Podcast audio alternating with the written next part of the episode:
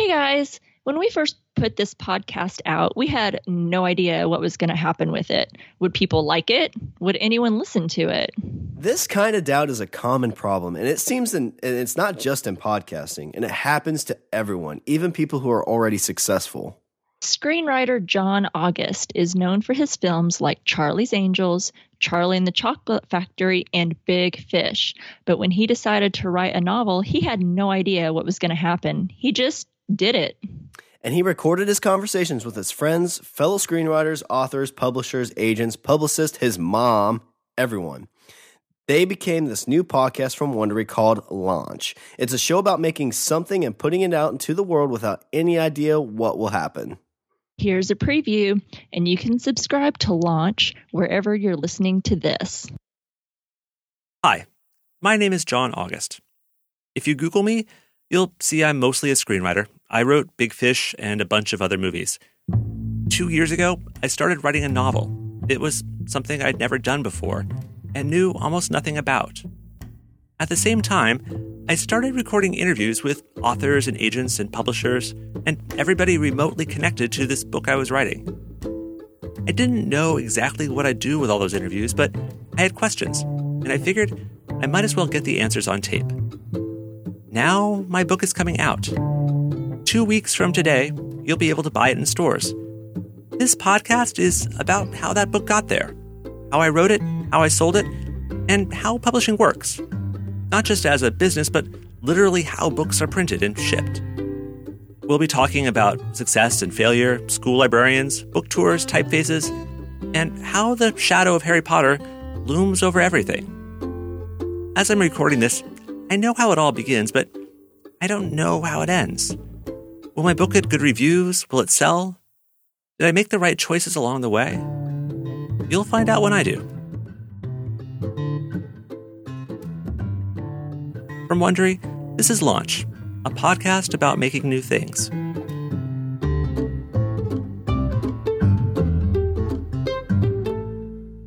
I've never made this kind of podcast, the kind with audio clips and music and ads. For the last six years, I've hosted a weekly podcast about screenwriting called Script Notes. One of the recurring bits is that my co host Craig hates podcasts. As you know, I listen to exactly zero podcasts, including this one. Me, I love podcasts, all kinds. I currently subscribe to 65 of them. One of my favorites of the last few years is called Startup. You've probably heard it. It tells the story of Alex Blumberg as he struggles to establish a new company. Week by week, you can hear it grow and change. The basic format is that Alex talks directly to you and tells you what's going on, sort of like I'm doing now. When you go back and listen to it a second time, you realize there's some sophisticated techniques he's using. For example, this will be probably the biggest and um, most long term project of all your projects. That's my agent, David Kramer. You just have to make that that decision for yourself how you see the next several years of your life. See that? I'm foreshadowing that there's a big choice I'm going to have to make, a life changing decision, and I'm going to have to make it by the end of the episode. One of my other favorite shows is called Planet Money, they did this series called The Story of a T shirt, where they tracked the process of making a t shirt from growing cotton to delivery. I love stuff like that process. So let's go back to the beginning of this whole adventure. Let's see how it all started. If you listen to a bunch of podcasts, you start to notice some tropes. Like, whenever you hear this kind of drone, you know something bad is about to happen, especially if there's an out of tune music box playing. And then the narrator says something like On June 19th, 1977, a young boy went missing in the mountains of Colorado. His family was camping in the Roosevelt National Forest along the Middle St. Vrain Creek. It was hot that afternoon. Still, average lows for June dipped into the 30s.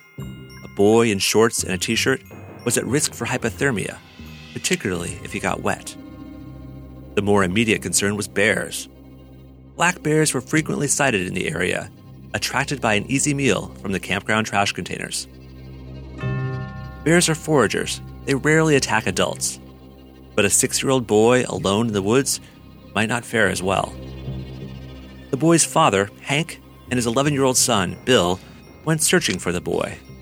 The mother, Nancy, and her mother, Helen, stayed back at the campsite. They yelled the boy's name until their voices went hoarse. This is the story of what happened to that boy in the woods. I should explain here that six year old boy is me. I didn't get killed or abducted. It's not that kind of podcast, remember?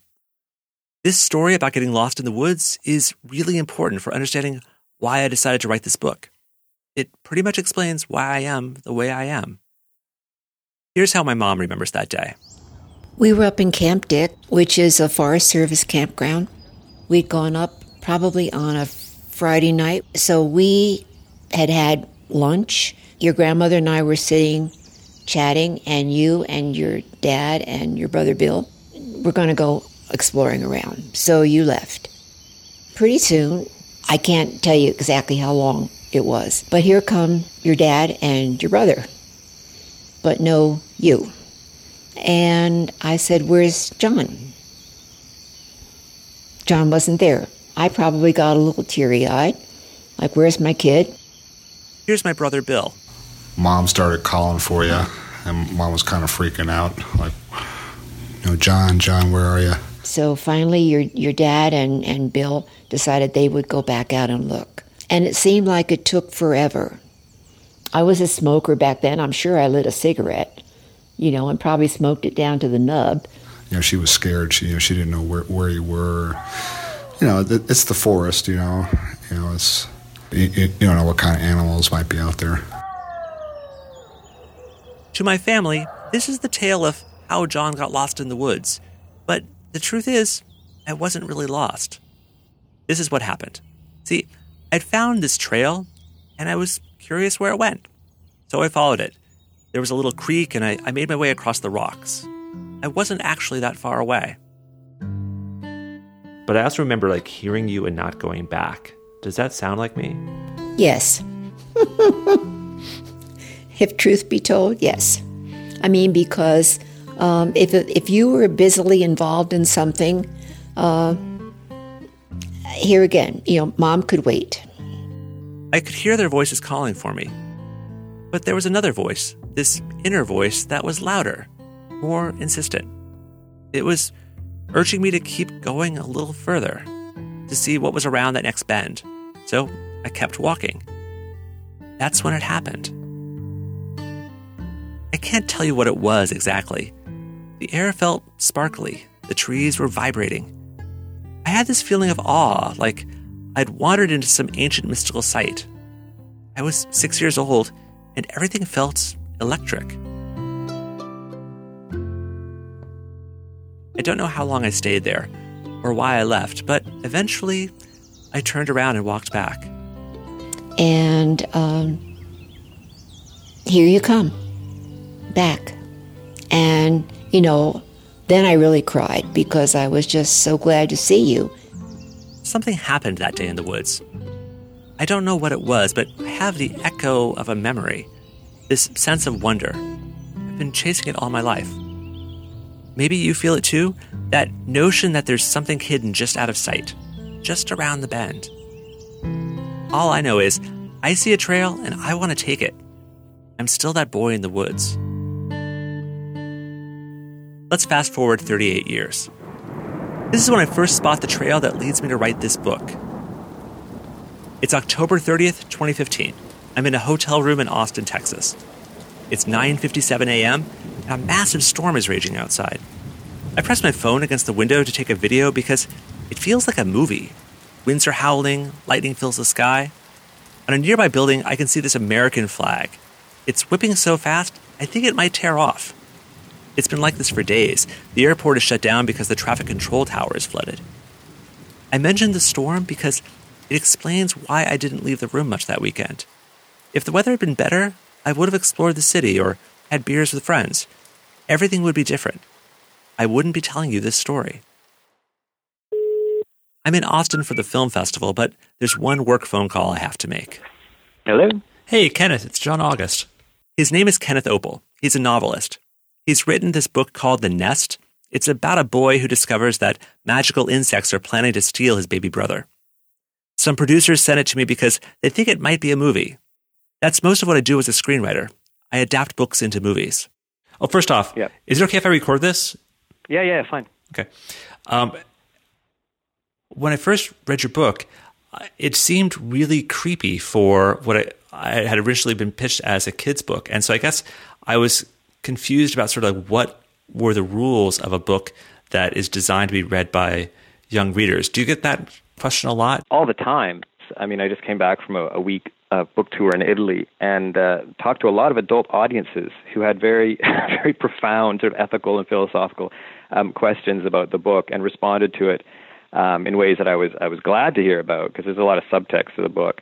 Is it too is it too scary for kids? But it, to my way of thinking, like I, I think kids read stories in an altogether different way than adults do, and kids are are used to a diet from their very earliest stories of of um, you know peril and and death and um, you know and monsters. You know from Grimm, you know all the way to Beatrix Potter. Even I mean, there's you know bunnies get eaten and skinned and put in pies, and and uh, people get locked in dungeons and towers. And um, so I think kids just sort of accept this sort of landscape as much more normal, and it's often the parents.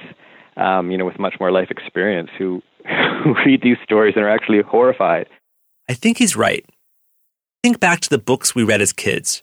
So many of them are really dark. Hansel and Gretel, we all remember the end, the kids pushing the witch into the oven, but it starts with a father abandoning his children in the woods. That's like Stephen King dark. What do you say when people ask what kind of, what genre of books you write, like sort of who the audience is for most of your books? Well, in the current publishing market, middle grade is usually defined as a book for roughly 9 to 12 year olds. And I, I constantly resist these, um, you know, definitions. I mean, I, I like writing books that I thought had a, you know, you could read them if you were, you know, if you were a good uh, reader at 8, or you could read them if you were 14.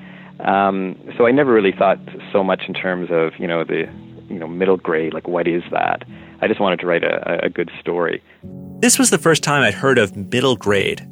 You're going to hear that term a lot. It doesn't mean junior high, it's younger than that. To me, like the middle grade is sort of the golden age of, of, of, of reading as a child. Like you never love a book as much as, as the books you loved when you were that age, like sort of that 8, 12. It's sort of that sweet spot. Um, for kids, like a, and a lot of kids sort of after 12, they sort of dro- they start dropping away. That's why I, I love that age group because it's also, you know, it's still such a great time of life. It's still so full of curiosity and, and, and wonder and potential, and it's not it's not cynical yet. Um, you know, the possibilities are still huge. In most middle grade titles, the hero is roughly the same age as the reader. Think Harry Potter or Percy Jackson. The reader can easily imagine being in the hero's shoes. I mean, there's lots of famous adult books with child protagonists, but for me, the the difference between you know an adult book and a middle grade book, even if they have child protagonists, is that there's no um, there's no gloss, there's no editorializing, there's no retrospective commentary on what that kid is doing.